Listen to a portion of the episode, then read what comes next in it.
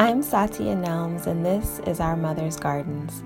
On this show, we discuss the seeds our mother sowed in us, the ways we have grown, and how we learned to blossom. In this space, Black women that have learned to define success on their own terms share stories of their beginnings, healing, and thriving. Welcome and thank you for being a part of this community of mamas, grandmamas, aunties, sisters, cousins, daughters, and friends.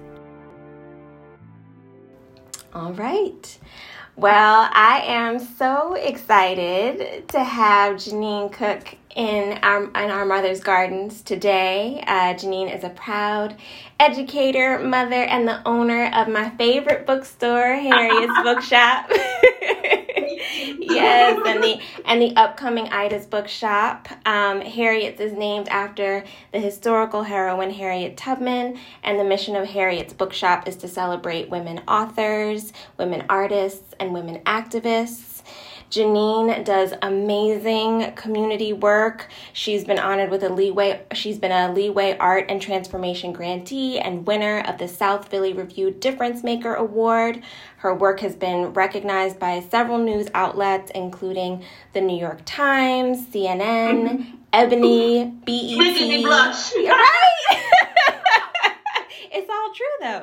Uh, Barcroft TV and the Daily Mail. So, you know, I am thrilled to have you here and thrilled to be in conversation with you, and you know, would like everyone to join me in in welcoming you uh, onto the show. I, I, am so happy to be here. I don't, folks should know that before we ever met, you and I were already connected. Uh, they should know that you've done like remarkable pop ups on our behalf and would not take a single dime or dollar. You know, we had to, you know, send you merch, money. Uh, and folks should know that, you know, I, I, value you so much. I really, really do. And I appreciate your, your presence in my life through this journey. Uh, you know, folks should know that I don't, I, I don't do a single thing alone. Uh, and so when folks like you reach out and send me love, send me like well wishes, you know, decide to do a pop up on our behalf, help us make those connections, uh, it's, it's, it's, it's remarkable, right? There's, there's nothing like it. There's nothing like our sisterhood. And so I appreciate it.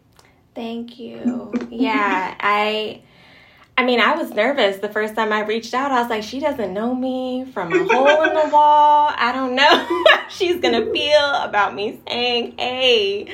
But, you know, it, it was such a beautiful experience to hold the pop ups and to be able, you know, to share Harriet's with people in in the community where I live, and then I actually got to go out to Harriet's, which was amazing.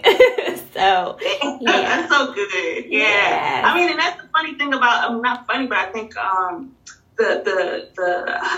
I want to say sacred, sacred thing about sisterhood is that there's almost like an understood, you know, there's an understood. We, we, like, like I said, we didn't know each other, know each other, but we knew each other, you know? Right. right right?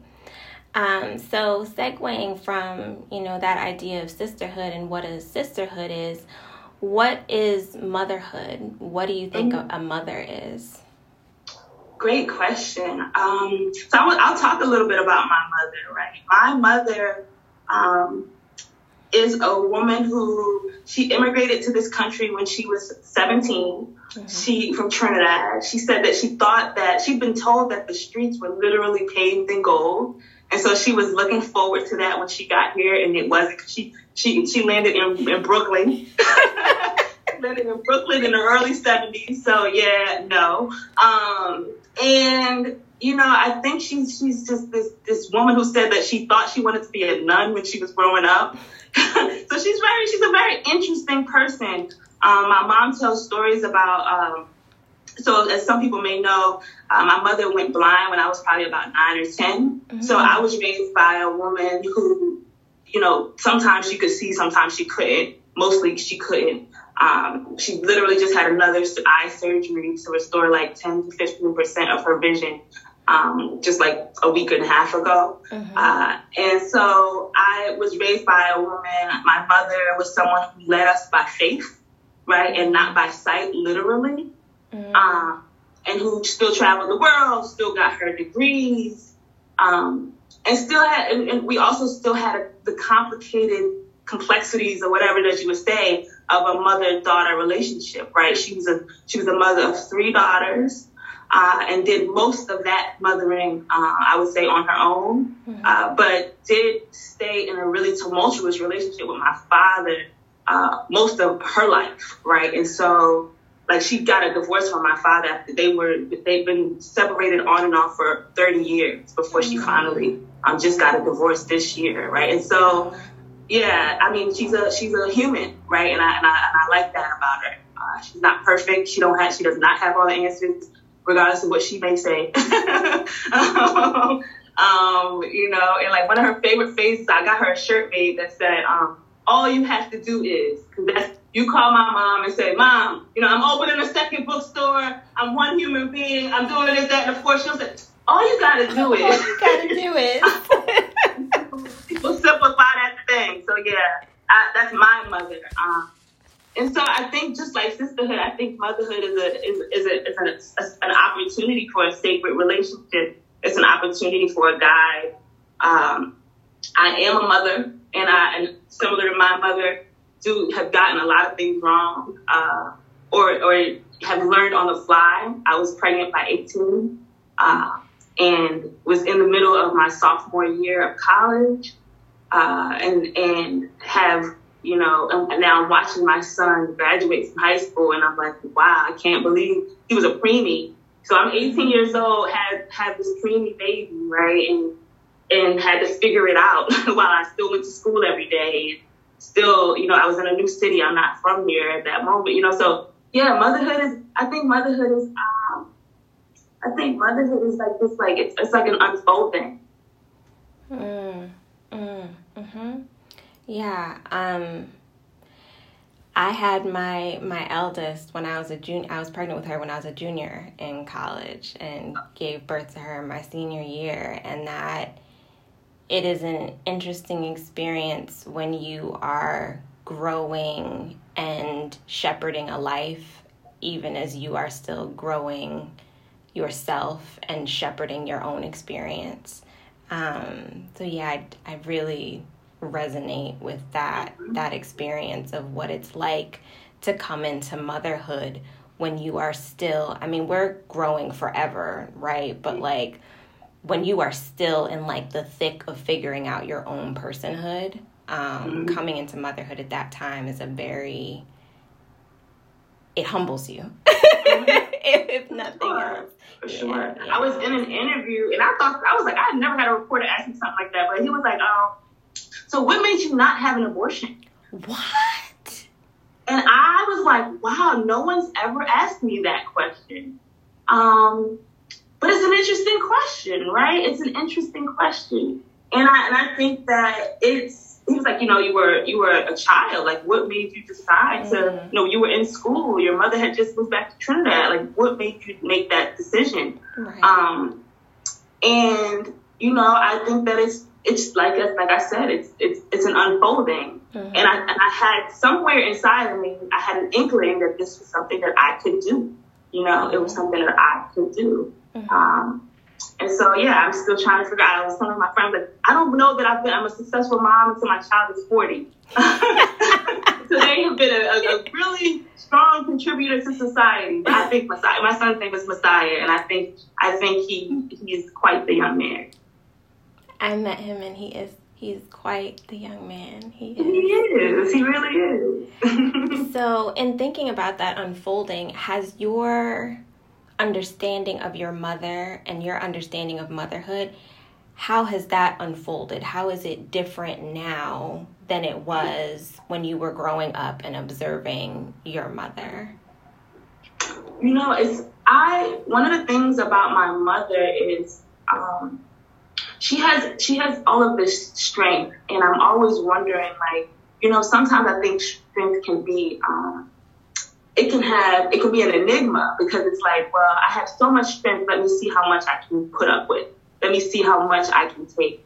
And I just always wondered about that with her. Like, you know, why why do you take so much, right? Mm-hmm. Like, and what did you ever think about what that example, like the effect that that example would have on your daughters? Um, mm-hmm. Um, especially the, the, the stuff that I saw her take from um, my father, right? Because she ain't take no stuff from nobody out in these streets. but when it came to him, she just took a lot of junk, and I just, I never, I just never understood it.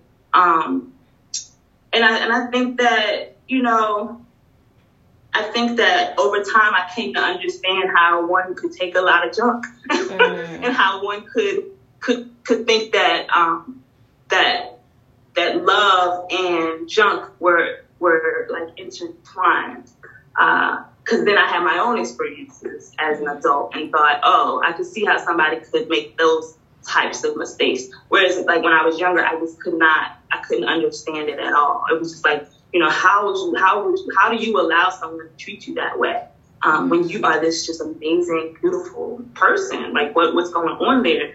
Um, and how do you how do you allow that person to treat us that way you know? Mm, hmm hmm so i guess piggybacking off of that a little bit what are what were the lessons that came out of that experience? What did you learn from watching your mother and then what did you learn from what she told you? Because there's those two ways in which we're mothered the observation and then the direct lessons that we're taught. Yeah.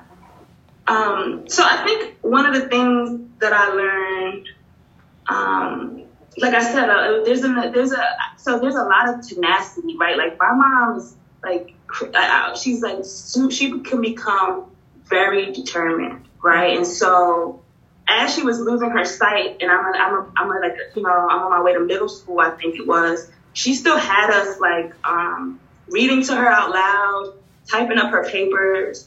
Um, we still dropped her off at, you know, we still took her to school. She was, she was getting her master's degree. She continued.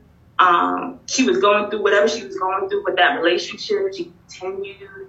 Um, and I think that, that that level of perseverance, right, and just like I, like when I talk about having like like this like faith that you won't believe. Like to watch somebody move through the world without being able to see and to move as though they can see, to move as though, you know, and to watch people move out of her way and to watch, like, just to watch that kind of strength mm-hmm. um, that she embodies, that, that level of perseverance that she embodies. And still, you know, still to this day doing that kind of stuff, traveling the world by herself, right? Like, mm-hmm. I just don't. So those, are, I think that part of her really set the ground for my understanding of what was possible, mm. right? And like I, you know, I, I tell people sometimes the story like she would just do what I felt like was miraculous things, right? So one time I was I was ready to go get my driver's license, right? But I didn't have this paperwork and that paperwork and this paperwork, and I was like, Mom, they're not going to give it to me. And she was just like, don't tell me what they're not going to do. and so I was just like, all like, you got to do is I don't have that, I don't have that. And she's just like, just come on, like you know, all you have all you gotta do, do it. right, and so we go up in DMV, and she, well, this is down in Virginia at the time, so she's like talking to this person and talking to that person, and come here, sweetheart, and yes, dear, right? She's talking to all these people. Next thing you know, I'm walking out, and I got it. I was just like, this is great. Mom, I was like, mom, how did you do that? Right? Like, how did you do that? Um, and like I said, she's just one of those people. Like she has she has an um, like do, if she once she puts her mind to something, it's like that's it. It is what it is. It is already done.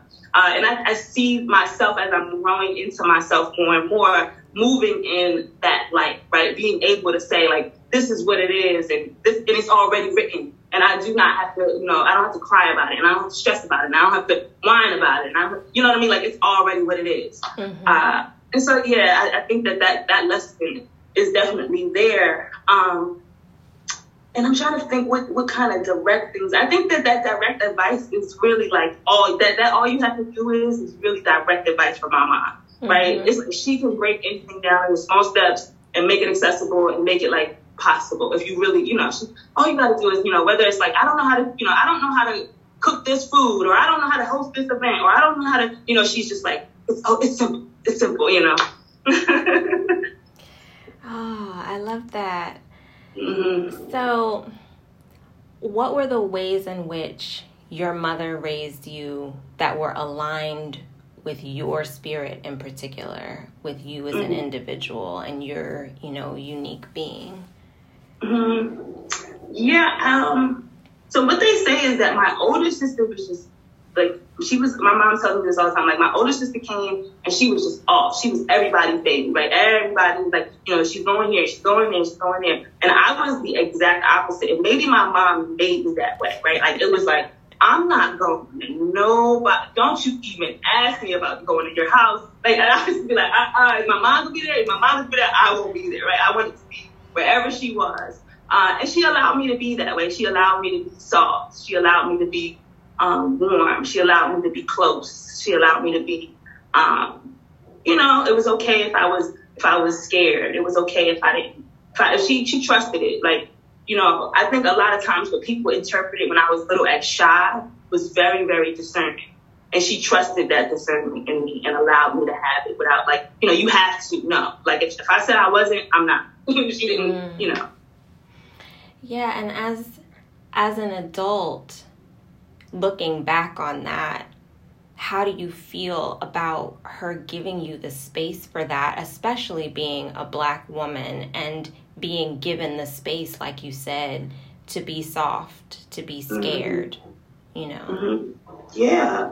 Um, I mean, I think in a lot of ways, I, I, I really appreciate that we had a lot of her and I had a lot of intimate time together right? Like, you know, we did we did a lot of one on one. Um, and especially before she went blind, like I, I had no idea that she was going to go completely blind. And so to have gotten the chance to, um, for her to see me, um, is, is a big deal. Um, and you know, she also, right, like she also wasn't that mom that was like, no, you can't go do things and you can't go try things, right? And so as I became more comfortable, right, we used to come, my, me and my best friend used to come up to Philly like right after school. We get out of school and we, we drive to Philly and we stare at City Hall and we eat, you know, eat a vegan cheesesteak back then and then, you know, get back, get back on the road to Virginia. And she would let me do that. Um, and when I said I'm moving to Philly, she was just like, okay okay, you know. Um, and and she she just she wasn't she also wasn't a hoverer, right? And so she allowed me to make a lot of um, my own decisions, and I think that that was really helpful for me as well. Hmm.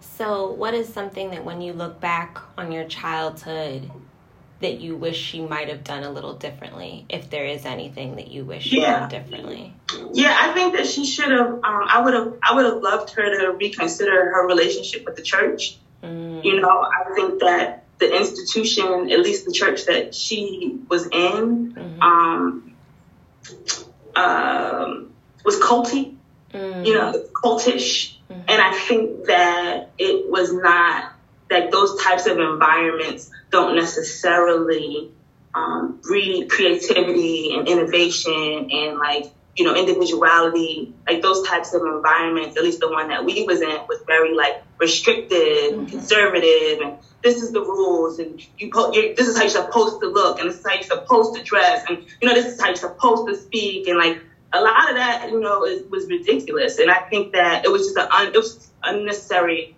um, boundaries, un- unnecessary limitations that then you have to like you know cr- you know climb out of. Right. Um, and I don't think that environment was necessarily really supportive to her either. Right. Like I think she she loved this concept of this higher power, and I think she loved the community of it. But I don't think that you know, and I think she loved speaking and like sharing. Um, but you know, she had a, a lot of light, and I and I seen in those types of environments where again they they they work to dim that light. If you're in you know anything outside of like you know whatever that box is. Mm-hmm. Mm-hmm. Yeah. Yeah, and then I think that's what made the a part of what made her decide to stay in the relationship, mm-hmm. right? Because it was just like you know this was a you know a God sanctioned marriage, and so it's like you know this do until your death, right? And so I think that she she took those vows in church, and I think that she she meant them, and that it it you know I think that she did that at the um you know at the at the risk of of hurting herself and those around her, isolating herself and those around her. Mm-hmm, mm-hmm. You mentioned earlier, you know, wishing that she hadn't put up with as much stuff from your father and that she had considered what seeing what seeing her put up with that stuff would do particularly to her daughters um, what were things you feel like you had to unlearn because of witnessing what she put up with? Yeah, I mean, the stuff that I think I'm still unlearning, Tasha, like stuff that I'm still like, mm-hmm. oh, that's not how that's supposed to look, right? Like, you know, like especially things around interpersonal relationships and around love, and um, you know, like not feeling like you have to perform to receive love, or that you have to bend or break, right, to to to receive love, or you know, like that part I think is really um, embedded in what happens when you're a child of domestic violence. Um, and then also just like it created a fight in me that though I am, though I am, I'm happy that I have a, a certain level of fight in me.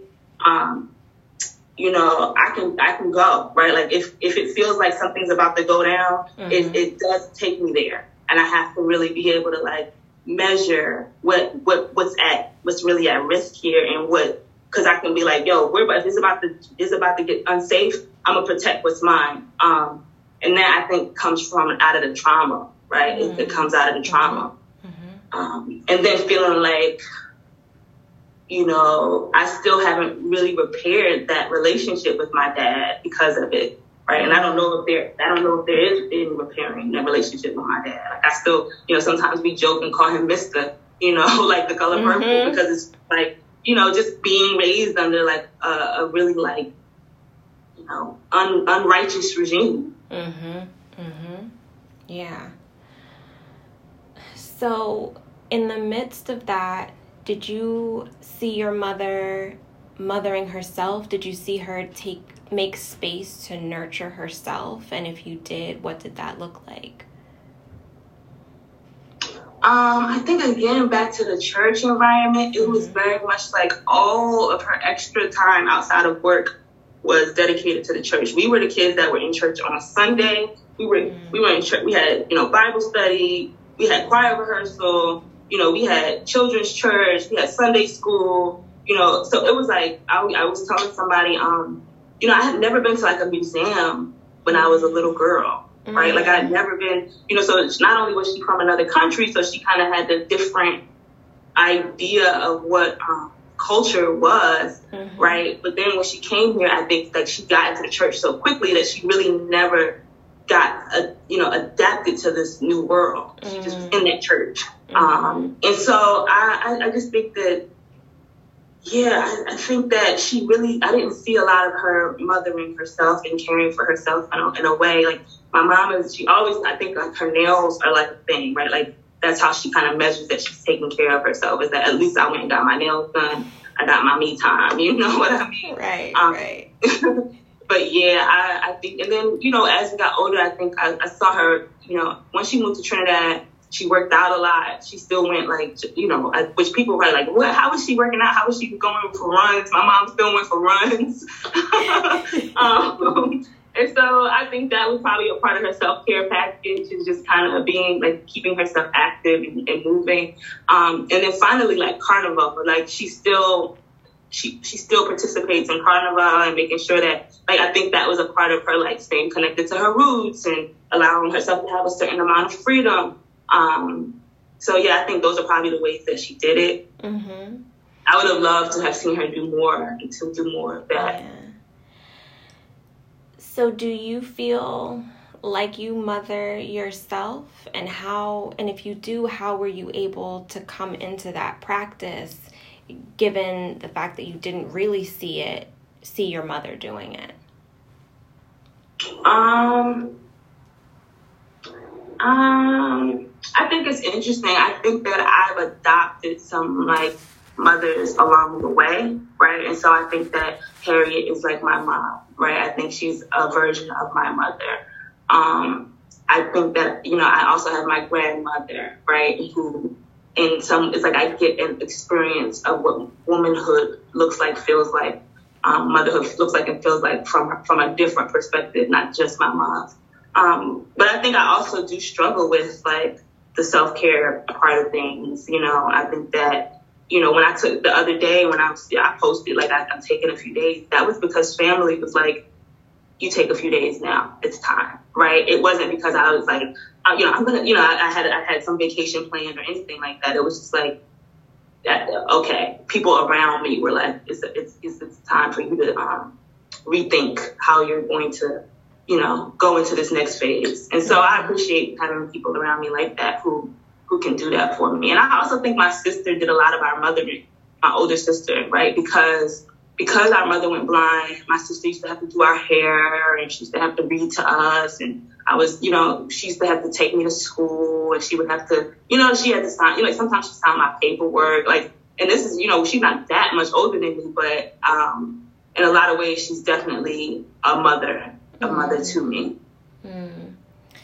So, can you tell me a little bit then about your other mothers, your grandmother, Harriet, your sister? How have they informed the way that you look at mothering and the lessons that you carry with you? Um, hmm, I think my sister is very, very honest, right? Like she's super honest. Um, and she's very, very logical, right? And so, like she, I could, I, I know that I cannot approach my sister with the bullshit. You know what I mean? My sister will call it out and she could see right through it. You know what I mean? Um, and it's, I think that, you know, I like that about her. I like having somebody like that in my corner, you know, who is like, girl, bye. I think we need that, you know, because you know what everybody's talking about, you know, your shit don't think no girl bye. Your shit is uh uh uh, you know.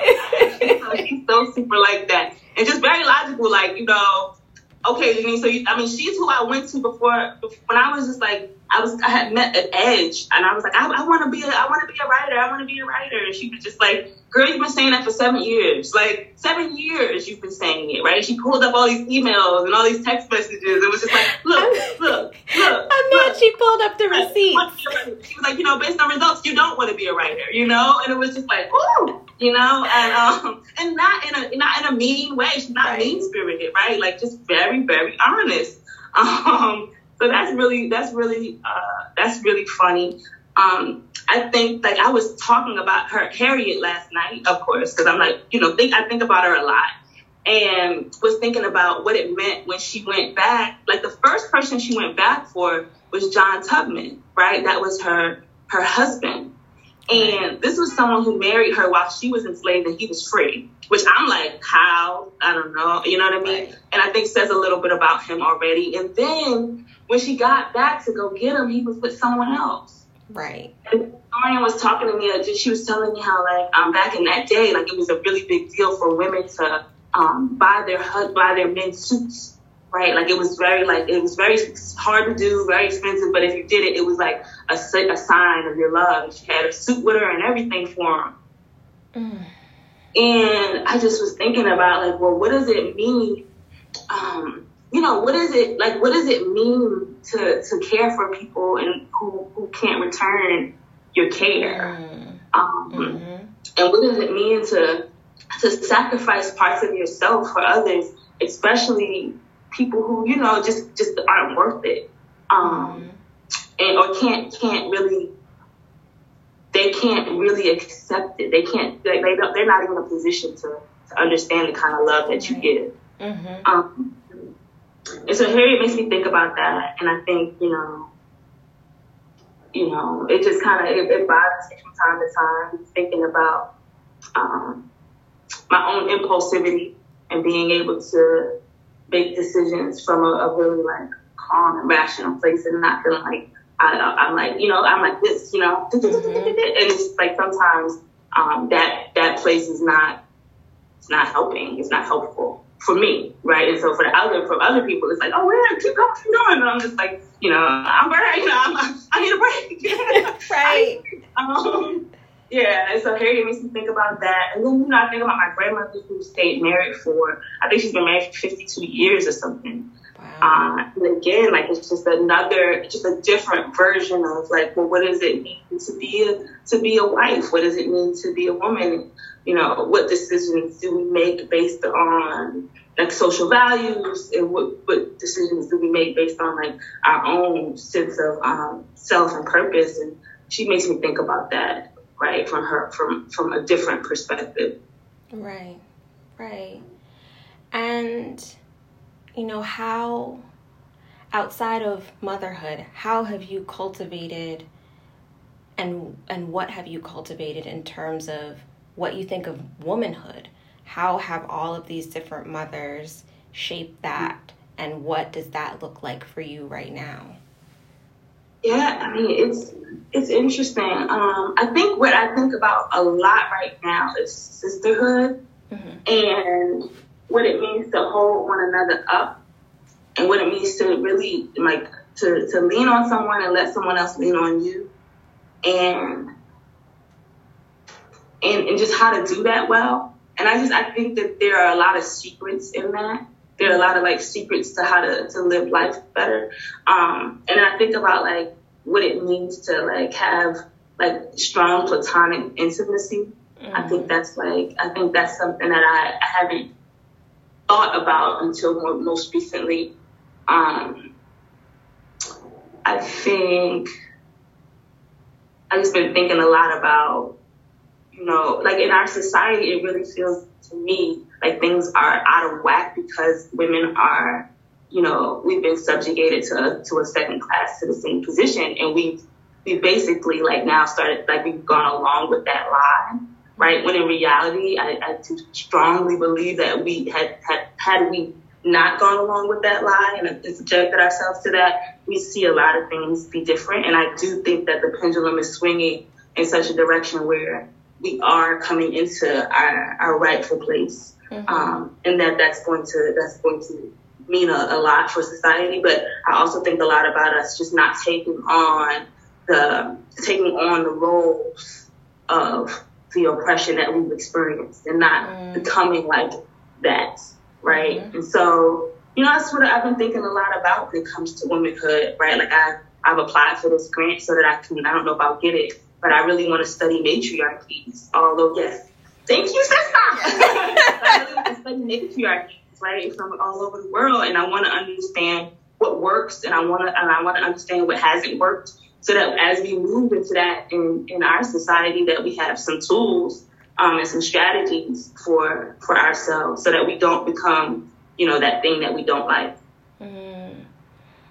And what are what are the aspects of a matriarchy that you feel will aid in our collective healing? What do we need from from matriarchy?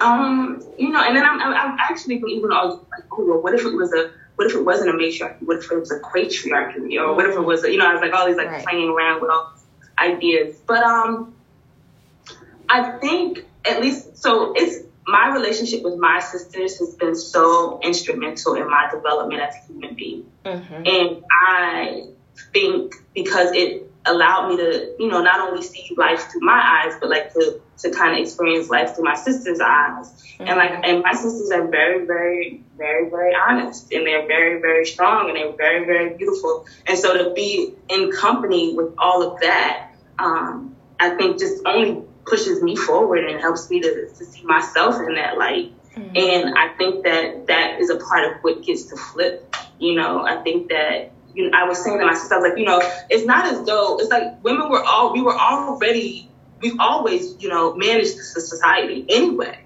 right? But we've been managing it with like a foot on our neck. And so it's like, and, and you know, and behind the, the, cover of it. So nobody knows you're back there, right? Managing everything. And somebody has their foot on your neck constantly. Mm-hmm. Um, and that, that is like, why would we do it that way? Like that, that way has to, has to stop. And I think that having been in a position of like, um, being oppressed and being like under that, that, that regime, that kind of regime, um, we understand what it's like not to treat other people that way, no matter who they are, mm. right? It's harder to it's harder to to access that when you have never experienced it. Mm. Mm-hmm. So, thinking about having a foot on your neck, um, and the ways in which you know our culture oppresses different groups of people, how do you think your mother your mother's mothering of you was affected by you and your siblings being black children, and particularly black children in America? Yeah, I think it was okay. So when folks look at us, we, we look black, like you know, like this this this social construct of black. Mm-hmm. Um, but we were raised by this woman from this from a very other another country with very different customs and traditions. Mm-hmm. Um, you know, and so I think that for for me, it was like my my mother came from a country where black people led everything, right? Like where it's like there is there was no there aren't there were very few white people in her country at all, right? And though they had a colonialist background, they also you can go there and see black people do everything, right? There is no like uh, that's that's what all she knew. Mm-hmm. Um, and I just remember her like being like, because my father's American, right? And I remember my father would like get hush hush when he said the word white. Um, and he, you know, he would, you know, get a little bit more like submissive in the company of like white folks or not feel comfortable. Whereas my mom was just like very different in that way. Like she's very like, I, I wish, a, I wish, I, I wish a motherfucker would kind of person, right? She just didn't have that like, um, you know, fear or concern or even like, you know, like she just didn't have it and didn't. And I also think that she didn't instill it in us, right? And so there, she was very much like, um, you know, my daughters will only have black dolls, you know, so if somebody ever gave a white doll, she'd be like, throw that out. You know, you're not, we're not, that's not what we do here. Like she was very like that um, in her time, you know, and I think that I get why she was like that because it was just like, what you won't do is give my daughters a complex. Um, and was also very like, um, she was very particular about our media, right? Mm-hmm. What we were allowed to watch, what we were allowed to take in.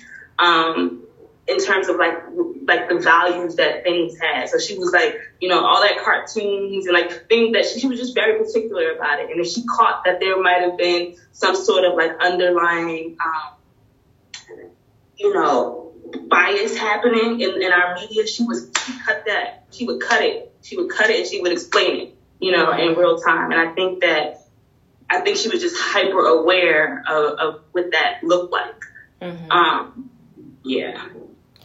And I think what you just said is really amazing. Not only that she would cut it, but that she would explain it. You know, for many um, people of our generation, our parents' generation was not necessarily big on explaining things. Mm-hmm. It was, you know, I'm telling you to do this, and me telling you to do it should be enough. You mm-hmm. don't need explanation.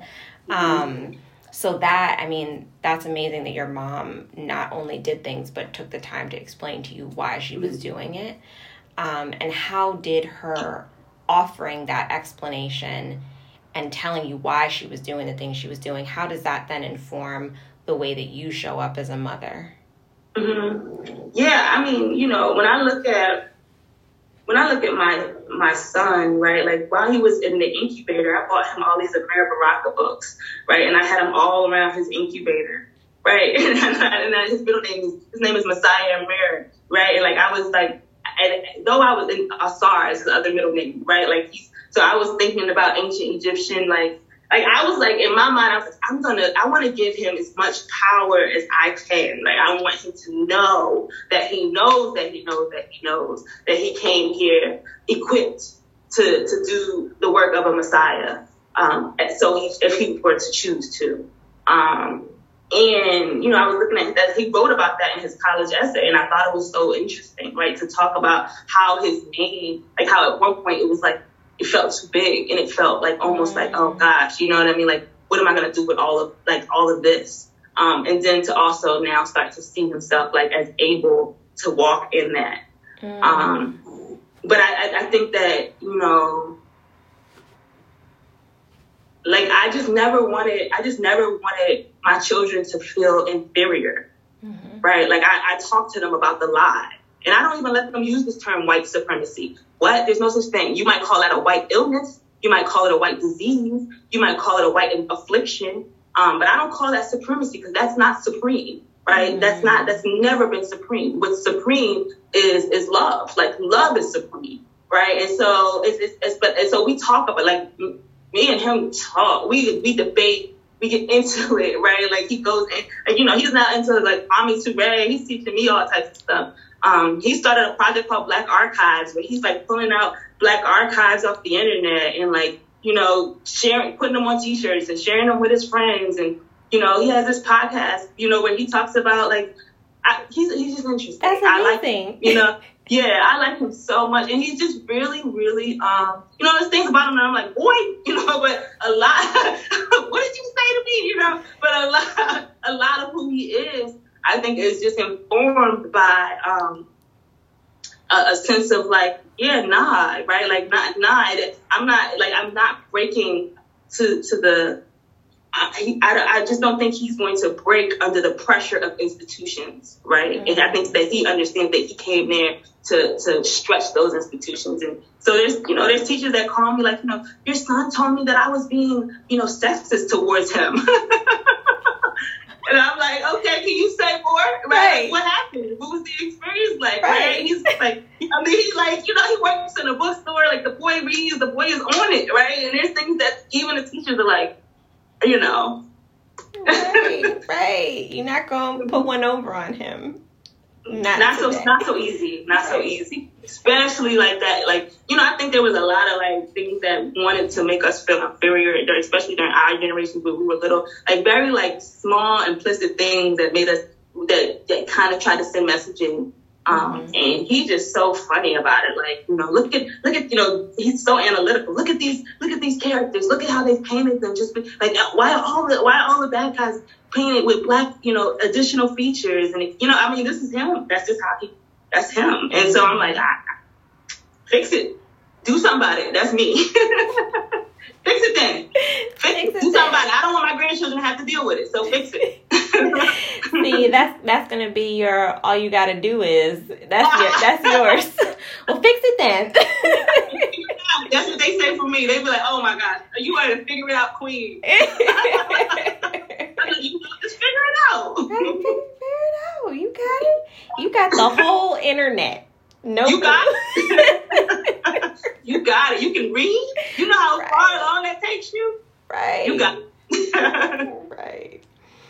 Um, and so it sounds like your son has a very expansive sense of himself and the world that he lives in.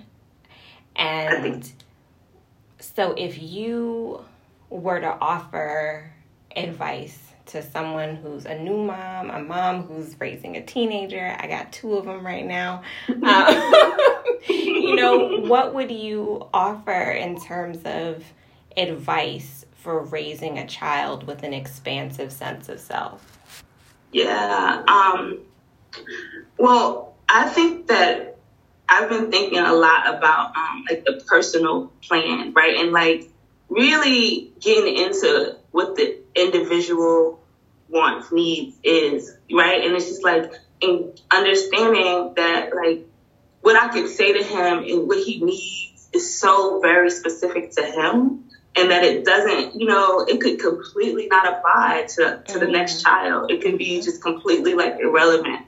Um, you know, and what he, just who he is. Like this little boy, like I remember I would take, because this is me, I'm an entrepreneur when I didn't know I was an entrepreneur. And I would take all the kids, like my nephews and everybody, and I'd buy everybody packs of water. And I, you know, I'd do like, all right, we're going to compete and see who can sell the most water in, in, in two hours. And we'd be downtown or whatever. This little boy was six, seven, just out there like, you know, would you like a water, please? Would you like a water, please? You know, like the other children, like, I don't really want to. He was like, you know, he would come, he would win every single time. He would take everybody else's water and go out, right? Like, he just never, like, at least my experience of him is that he, he never had a sense of, um, inferiority, right? Like, mm-hmm. and I, I think that that's really interesting, but that's him, right? Like, that's very specific to him.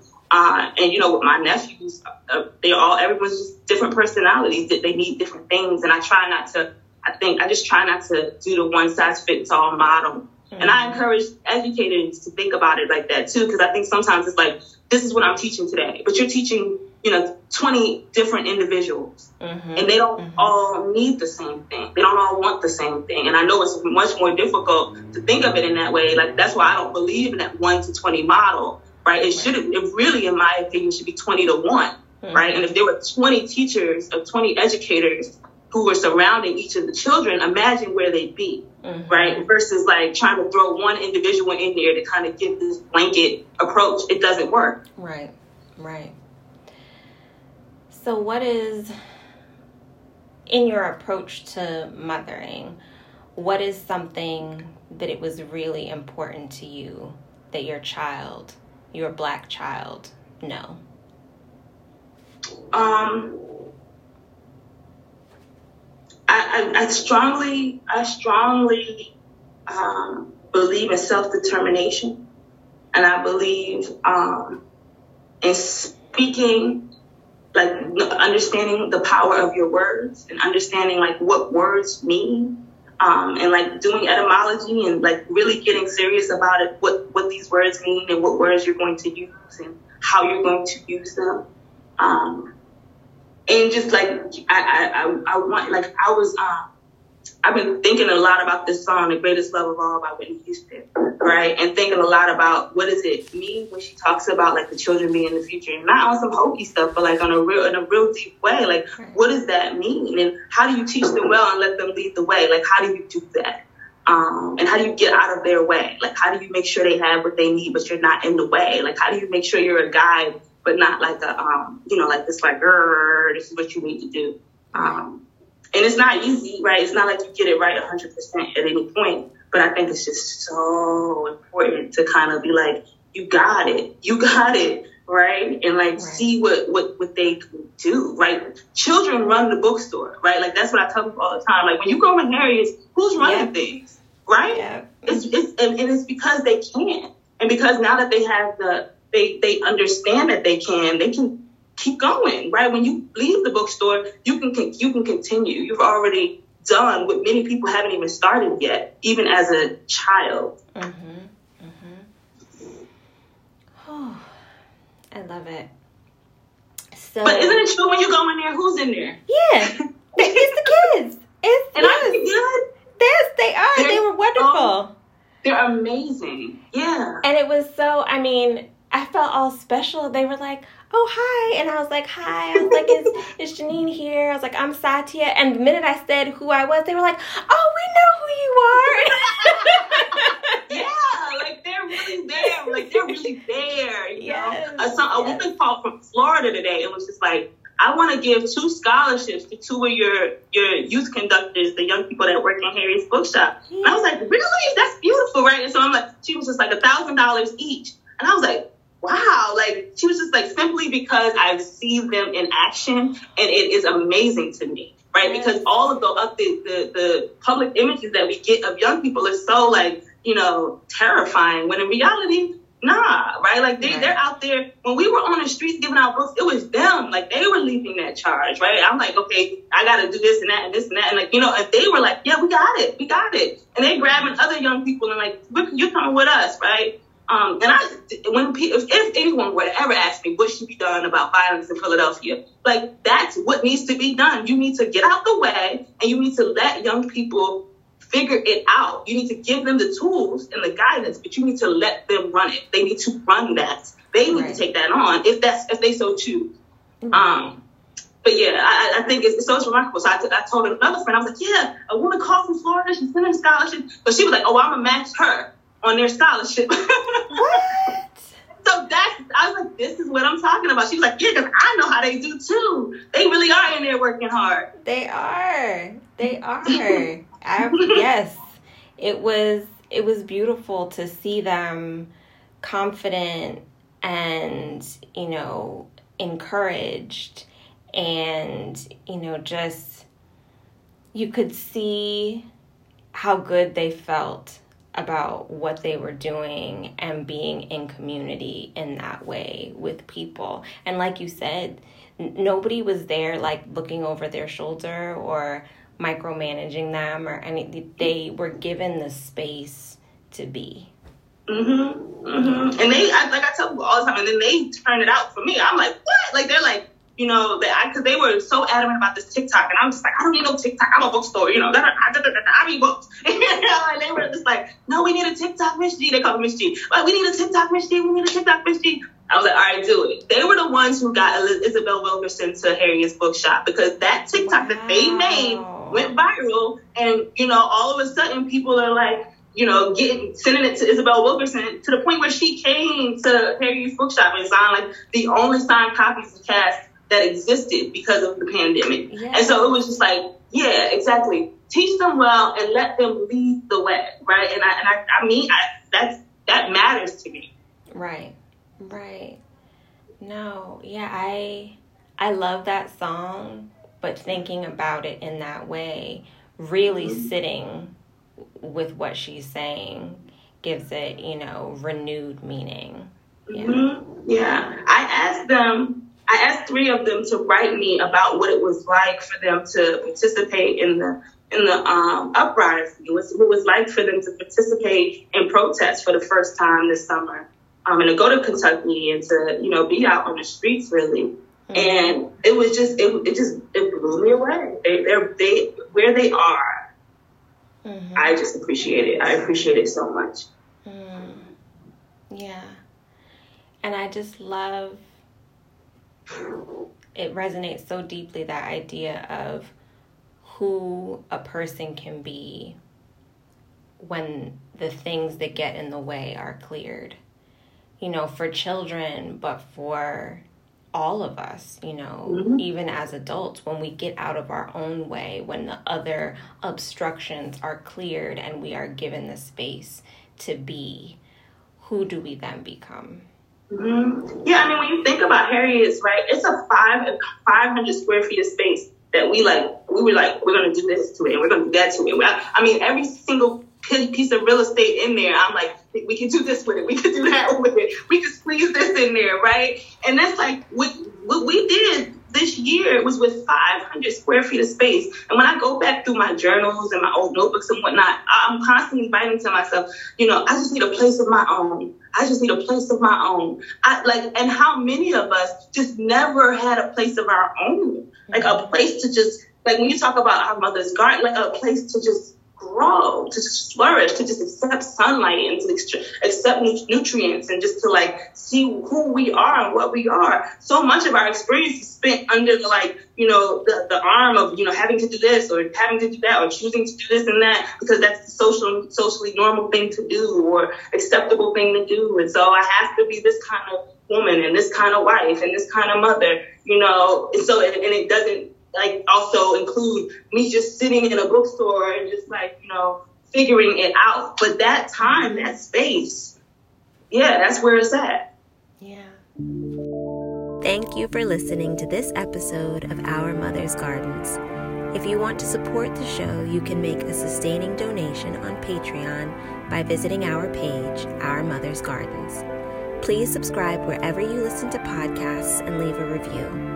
You can also find us on Instagram at Our Mother's Gardens PC. Our Mother's Gardens is a Honey Bunch of Stinkweed production. The podcast features music produced by Pata.